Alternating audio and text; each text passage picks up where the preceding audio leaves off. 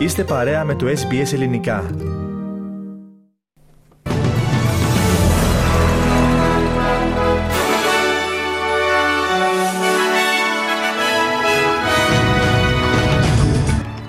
Ενώπιον Εξεταστικής Επιτροπής της Γερουσίας, η Διευθύνουσα Σύμβουλος της Όπτους.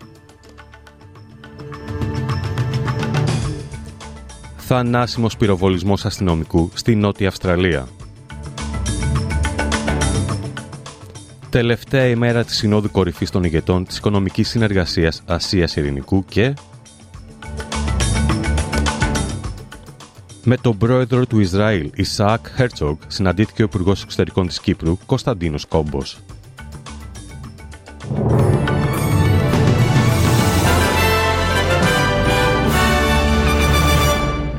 Ακούτε το κεντρικό δελτίο ειδήσεων του ελληνικού προγράμματος της ραδιοφωνίας SBS. Στο μικρόφωνο ο Χρυσός Καλέμης.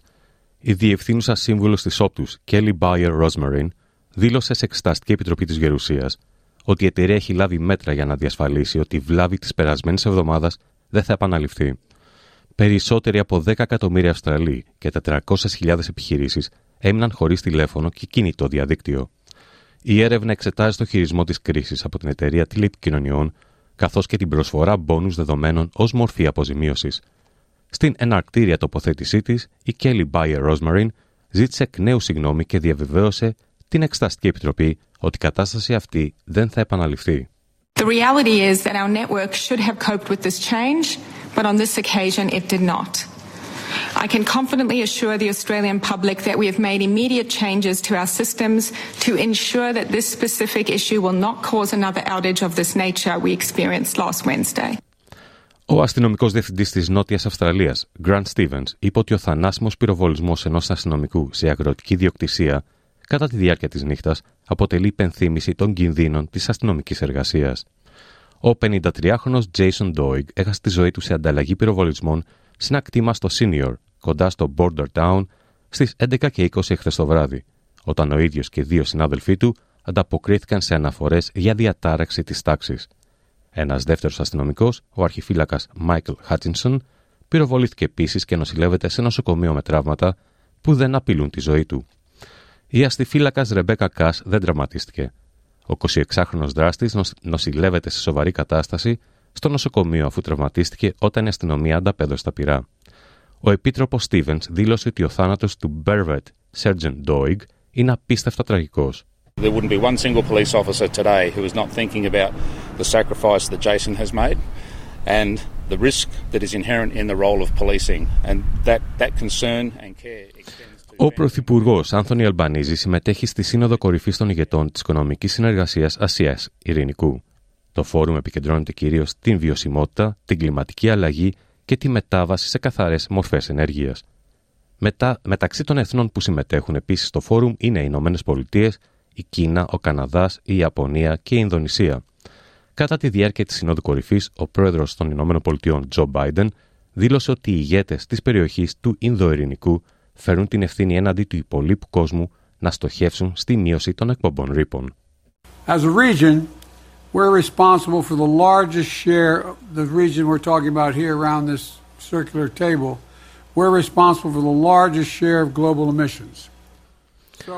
Ανώτερος αξιωματούχος της Χαμάς διέψευσε τους ισχυρισμού των Ισραηλινών δυνάμεων άμυνας ότι το νοσοκομείο Αλ Σίφα στην πόλη της Γάζας χρησιμοποιείται για στρατιωτικές επιχειρήσεις και για την κράτηση ομήρων.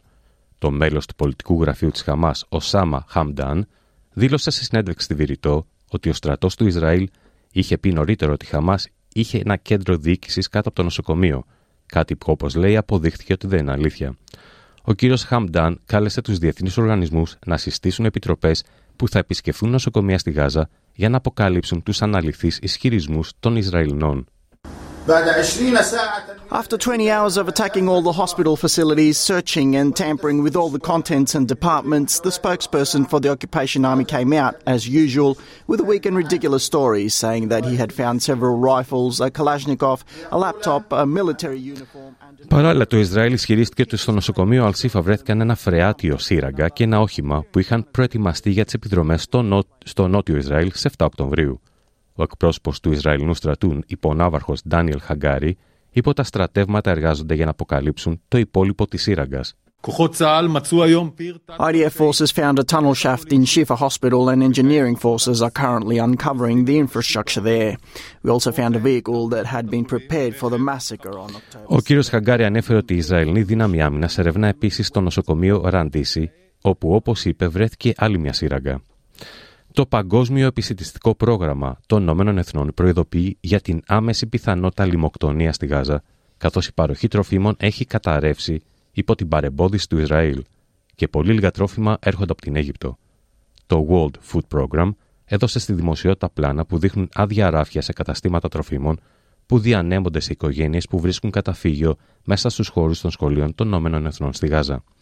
Με μόνο το 10% των απαραίτητων προμηθειών να εισέρχεται στη Γάζα από την έναρξη του πιο πρόσφατου πολέμου Ισραήλ-Χαμάς, η έλλειψη τροφίμων γίνεται ανησυχητικό ζήτημα.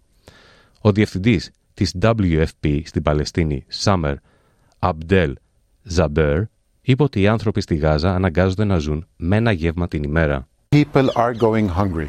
In Gaza, people are surviving on just one meal a day, if they are lucky. Fuel shortages and loss of connectivity are crippling our operations. Αλλάζουμε θέμα με τον πρόεδρο του Ισραήλ, Ισαάκ Χέρτσοκ. Συναντήθηκε ο Υπουργός Εξωτερικών της Κύπρου, Κωνσταντίνος Κόμπος, τον οποίο και ευχαρίστησε για την πολιτική έγκριση από πλευράς Τελαβίβ της πρότασης της Λευκοσίας για δημιουργία θαλάσσιου ανθρωπιστικού διαδρόμου προς τη Λόριδα της Γάζας. Σε ανάρτησή του στα μέσα κοινωνικής δικτύωσης, ο κύριος Κόμπος σημειώνει ότι έτυχε θερμή υποδοχής από τον Ισραηλινό πρόεδρο, τον οποίο χαρακτηρίζει ως ένα πραγματικό φίλο της Κύπρου.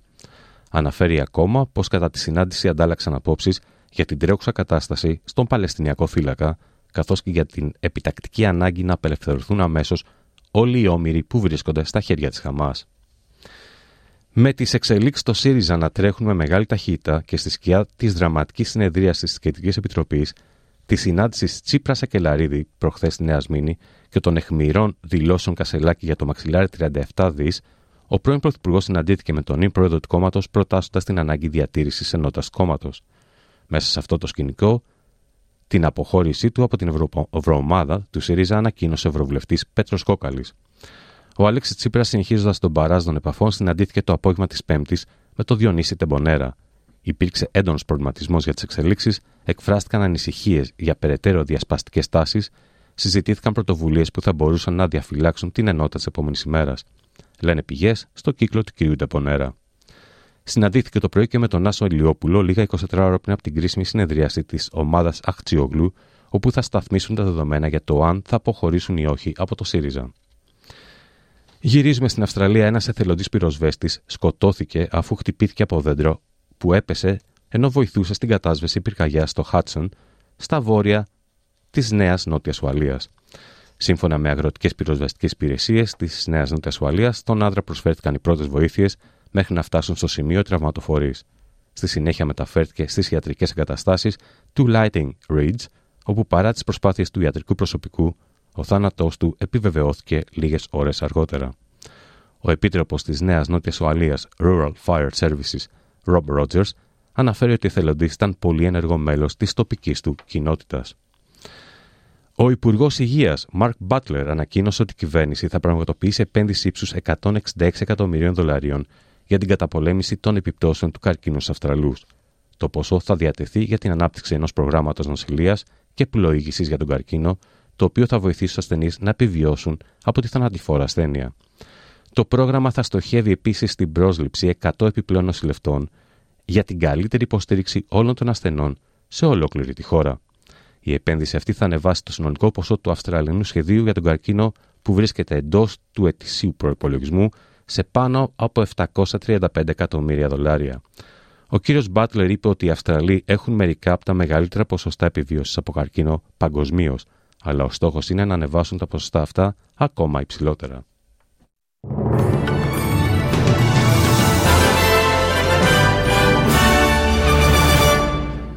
Στις συναλλαγματικές οτιμίες, ένα δολάριο Αυστραλίας ισούται με 59 λεπτά του ευρώ και 64 σεν του Αμερικανικού δολαρίου. Στα αθλητικά, η Ισπανία πέρασε εύκολα από τον Κύπρο, επικρατώντας με 3-1 για τα προκριματικά του Euro 2024. Ο Ολυμπιακός υποδέχτηκε τον Ερυθρό Αστέρα για την ένατη αγωνιστική της EuroLeague, με τον Άλεκ Πίτερς να κάνει ρεκόρ καριέρας στη διοργάνωση με 28 πόντους. Ο Ολυμπιακός επικράτησε με 88-83. Για τα προκριματικά του Παγκοσμίου Κυπέλου Ανδρών, χθε στη Μελβούνη, η Αυστραλία κέρδισε τον Μπαγκλαντές 7-0. Αύριο σε φιλικό παιχνίδι, η Εθνική Ομάδα Ανδρών Ποδοσφαίρου της Ελλάδα υποδέχεται τη Νέα Ζηλανδία.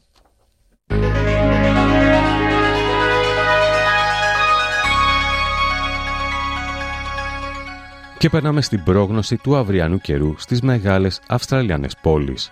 Σίδνεϊ, αραιές νεφώσεις 15 με 24.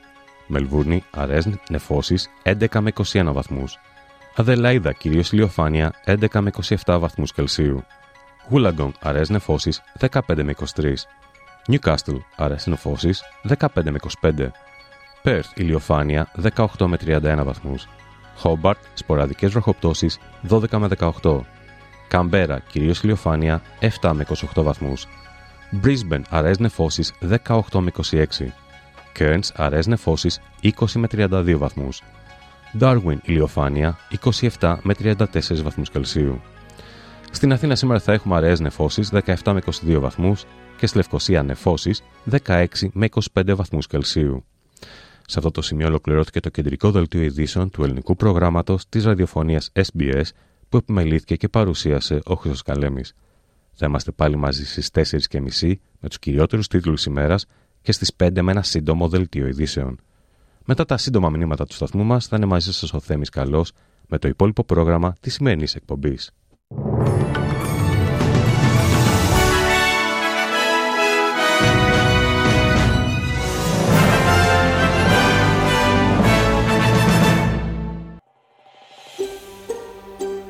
Θέλετε να ακούσετε περισσότερες ιστορίες σαν και αυτήν; Ακούστε στο Apple Podcast, στο Google Podcast, στο Spotify ή οπουδήποτε ακούτε podcast.